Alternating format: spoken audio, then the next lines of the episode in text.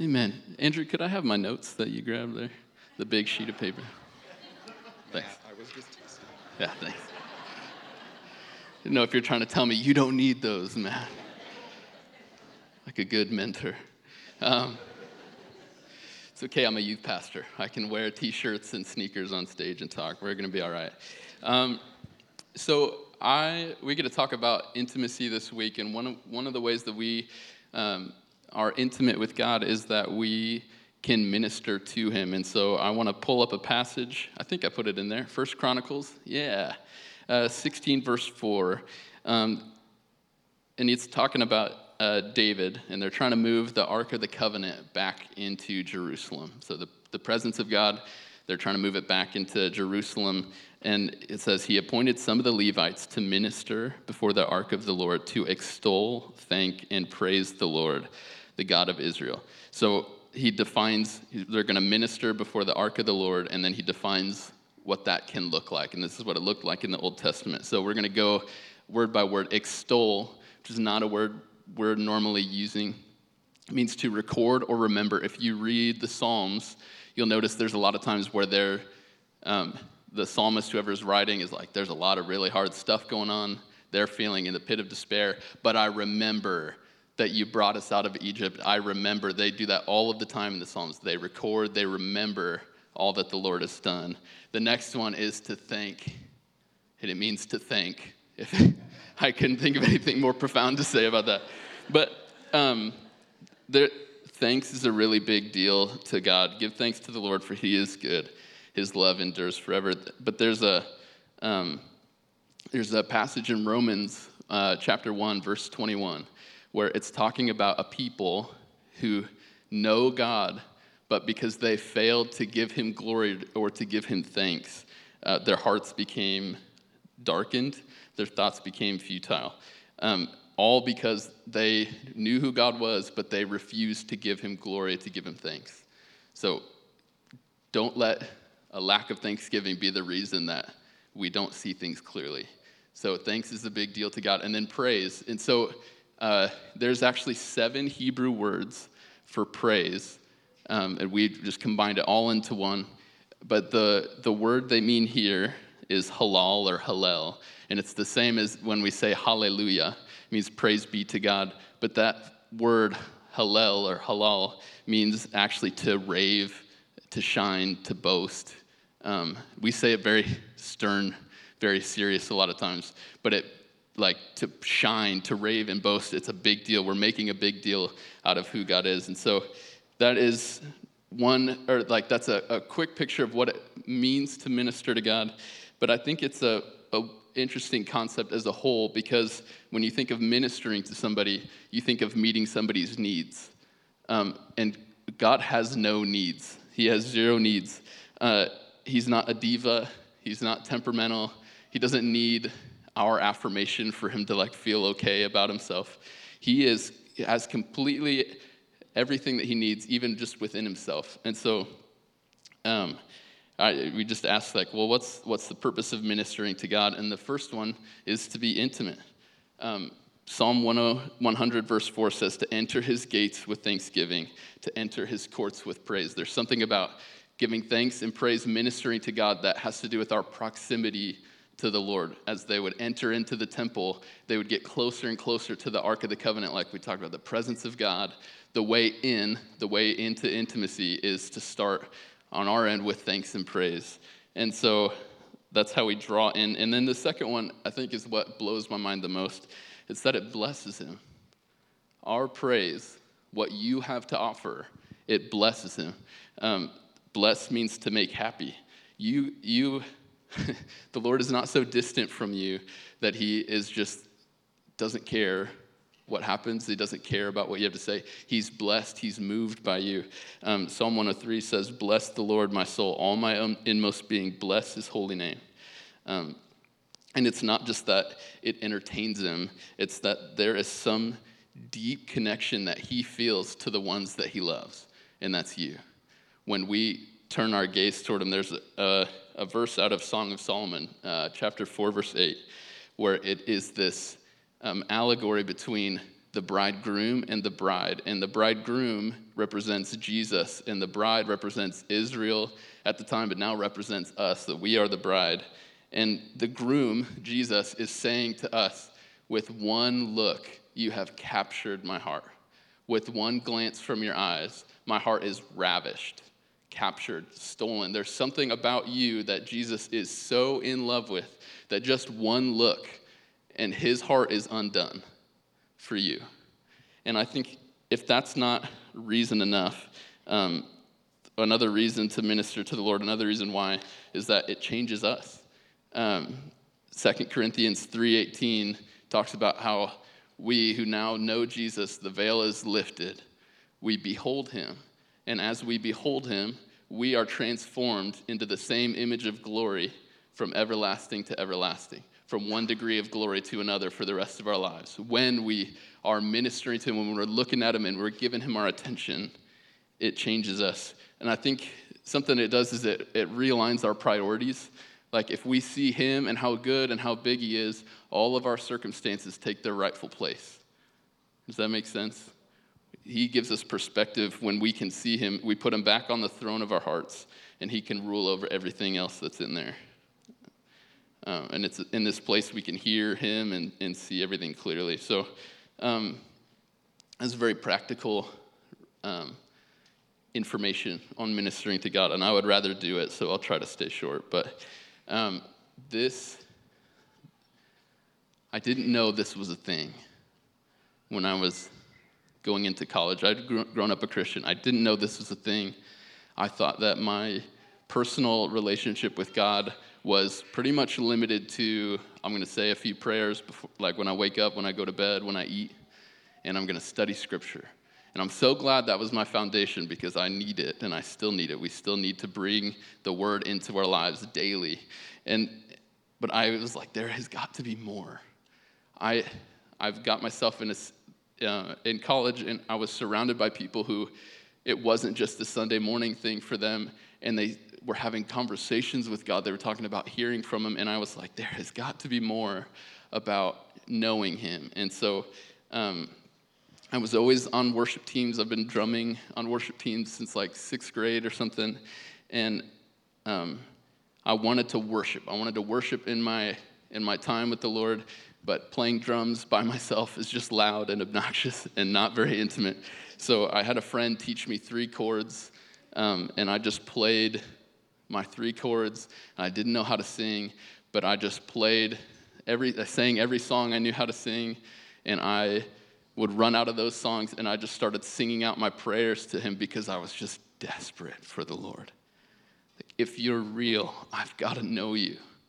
I know it's more than just once a week we come and we pay our dues and then we go live our lives a different way. And I, I just started there. And when I say I couldn't sing, I, I really mean I couldn't sing. And it doesn't have to be music for you, but this, this is just how it worked out for me. And it has become my life calling to minister to the Lord. And I believe it's the calling of the whole church that you are now priests, you are a holy nation. Before in the Old Testament, it was just for one tribe of the 12 to minister to the Lord, and the Lord was their inheritance. Now we all have been brought in to be priests, to be ministers to the Lord because He loves us and for no other reason. And, and there are many things that happen, and I could talk about this for a long time. Um, but I just want to say there's nothing that changed me. I've been to really cool conferences, I've, I've been in great churches my whole life growing up. There's nothing that has changed me like the one on one time when I would close my dorm room and I would turn off the lights and just pull out my guitar and sing horribly to the Lord. There's just something about that season in my life that changed me and marked me in an incredible way. It gave me a purpose. I would not be here had I not discovered that I could know Him like that. And so um, that's going to be my invitation for you guys today, more than me just continuing to talk about it. I'm going to invite Andrew back up. Um, and I just want to bless you. So, would you hold out your hands in front of you and close your eyes? Lord, I just bless Celebrate Church to know their position in you, to know that they can minister to you, that it pleases you, that there's not a single person here, there's not a single person listening online that you are not moved by, that your heart is not captivated by when we look at you. So I pray that we would know our position with you and that we would adore you and love you and bring you praise and thanks, that we would get into our. Uh, our prayer clauses, we would journal, we would just remember throughout the day, set an alarm on our phone to give thanks, to say we love you, to bless you. You're all we're after. Yeah. Amen. And thank you, Matt. Thank you. I I learned so much from Matt. I've learned so much from Matt all the time. And I think I've heard Judd say it before, and it's so true for me that there's a lot of times where you're preparing for a service with Matt, and he'll say some things, and it's like, that is so good. That's what I'm going to say, and then I'm going to get credit for it, but it was you. that happens a lot with Camille, too. So, anyway, um, what I want to do is I want to build on that a little bit. I'm not sure if, if uh, which order would have been, been best, but I'm, what I say is going to be related to what Matt's talking about. But I want to start with this question. What people will ask me a lot since I'm a pastor is, how are things at the church? How's the church? How's it going at the church? How was church today? Now, when I go to answer that question, what will I base my answer on?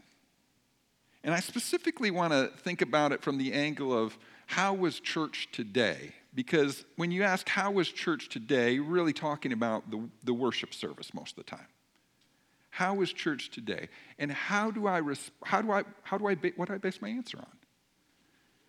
And I think, you know, a lot of times what I base my answer on is how many people were present? And what did the people who were present think? What do they think about how it went? Did they like it? They like the message? They like the songs? They like you? They're going to come back.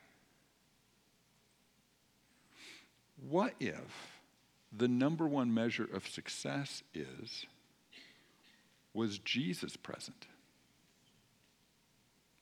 Was Jesus present in our gathering? And what did Jesus think of it?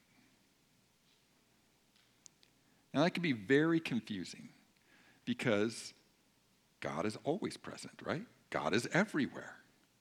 So, pretty sure he's going to be at church. If he's everywhere, I don't think church is the one place he's not going to show up at. So I want to explain this a little bit. And I've had these kind of thoughts for a long time, but I heard a talk by Matt Miller, who's the pastor of Upper Room in Dallas, that, that helped me articulate some of the things I'm going to share. So I just want to give, give credit to that. Here's the reality of the Bible God is present everywhere. It's in the Bible, He is present everywhere. But a message throughout the Bible, in Genesis and in Revelation and in all kinds of places in between is that God wants to be present somewhere. And there is a difference between how God is present everywhere and how God is present somewhere, in a place, in a time, with people. He wants to be present in a place, in time, with people. It's just, God is present always, but He is present some, sometimes in different ways. He's not always present the same way. God wants to be present somewhere, in a place, in a time, with people. Why do I say that? It starts in Genesis. This is something I could unpack for a long time, and I hope someday I will. But Genesis, God creates everything in six days, ends with human beings, and then on the seventh day, He rested. And I think He rested, and I have not understood this before, but I think He rested means He came to a place, Eden. There's a place, there's a time, there's a people to be with. He wants to be present there. And so in Genesis chapter 3, it says, God came at the cool of the came to the garden, to a place, in the cool of the day at a certain time, and said, Where are you to be with people?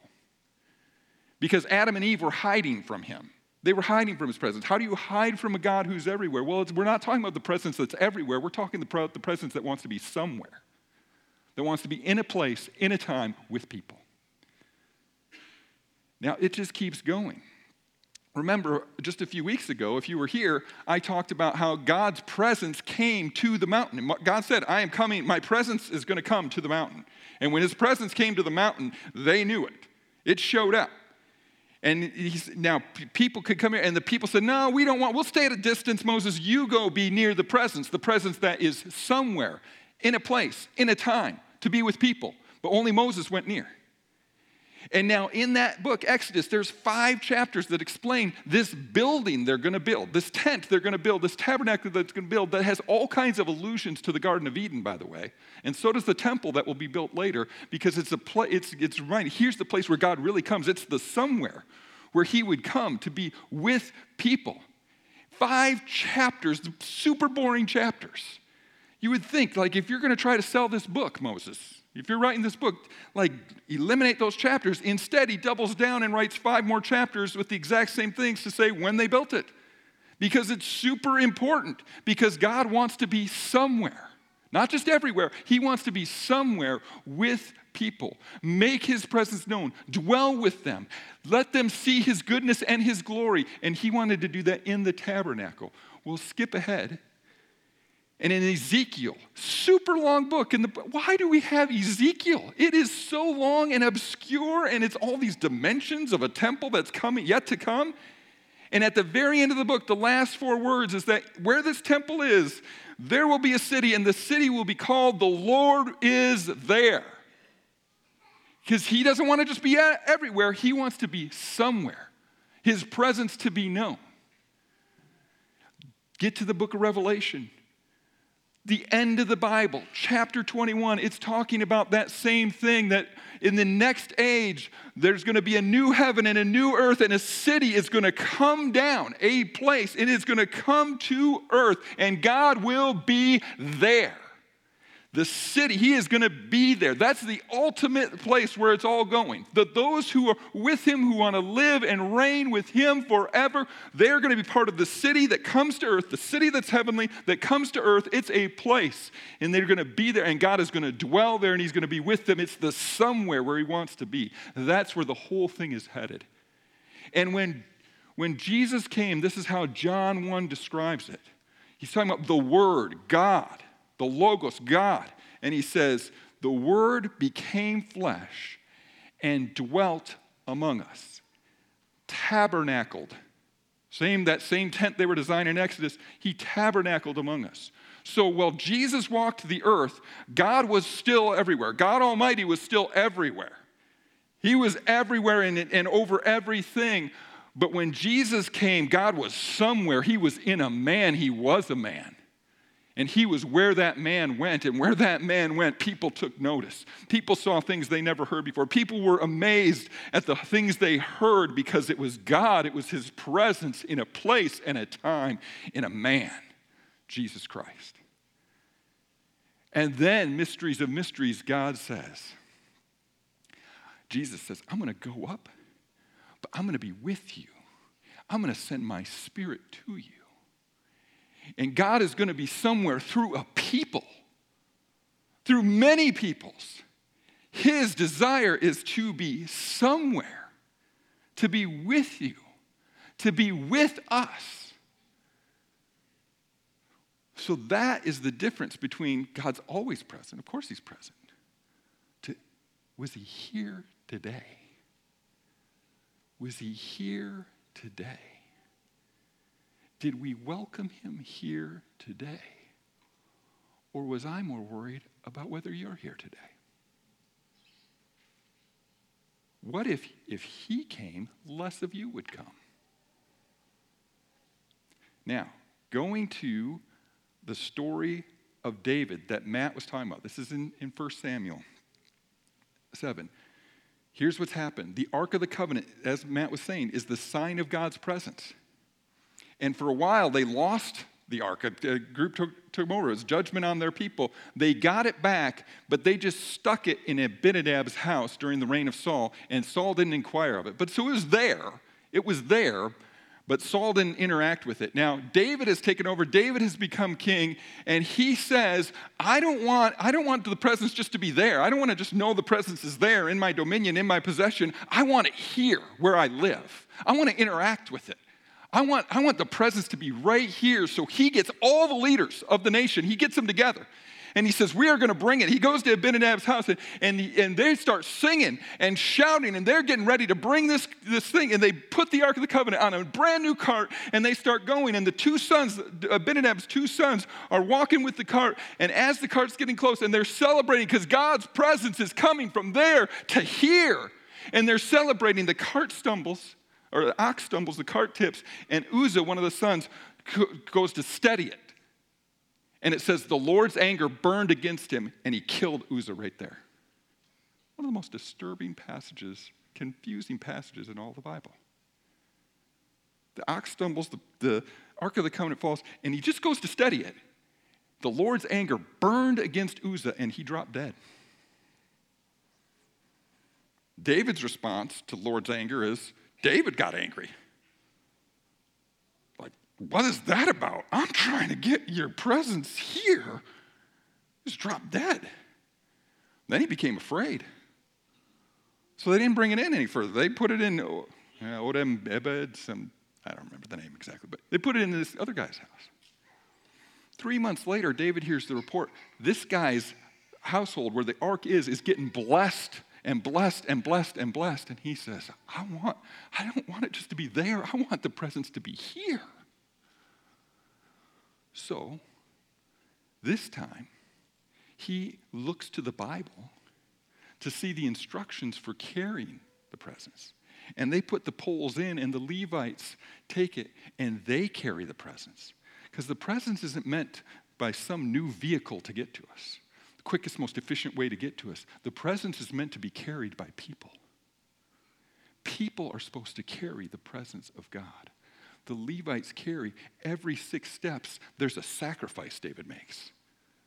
Going all the way to Jerusalem. Instead of this, well, we'll just get a quick, quick hit, quick hit of God. It was slow. We are carrying the presence. We are sacrificing. And as he came, there is worship.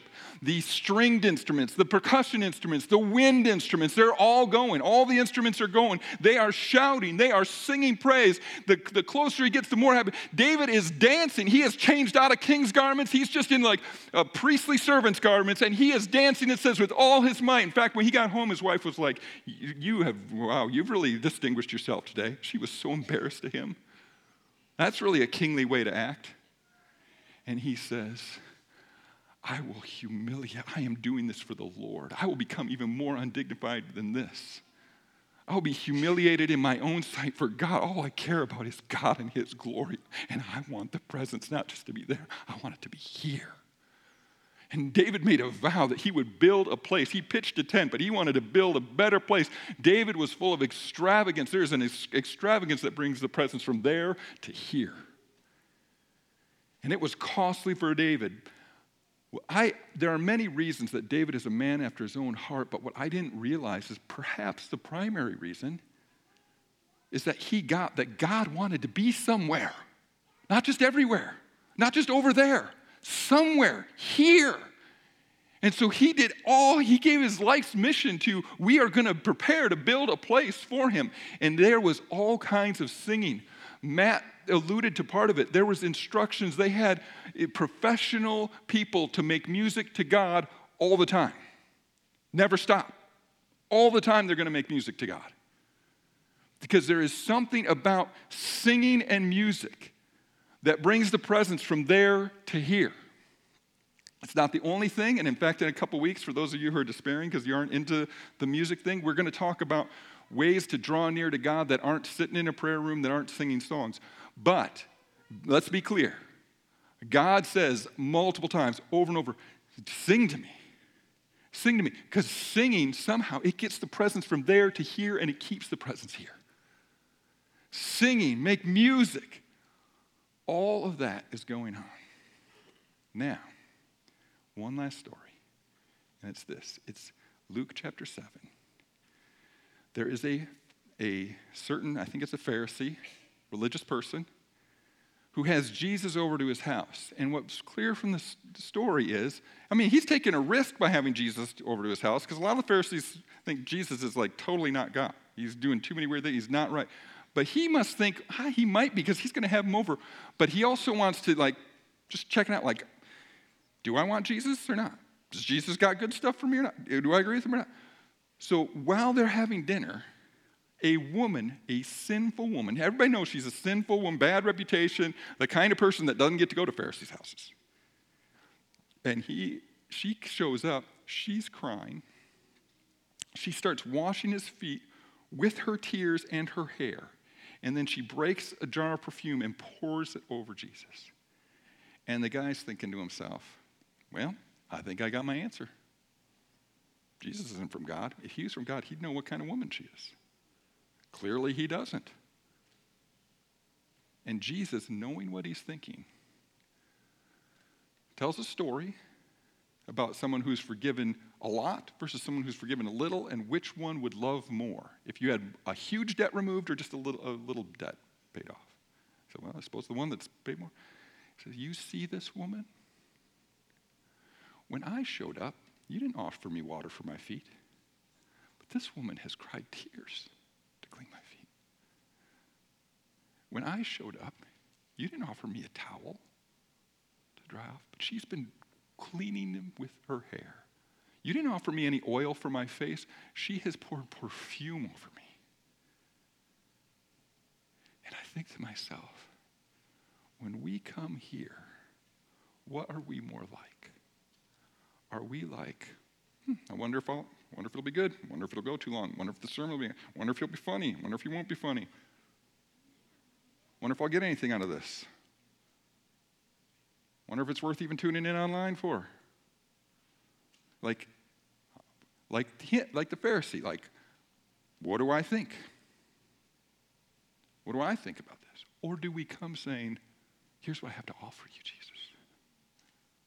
I want you to be here.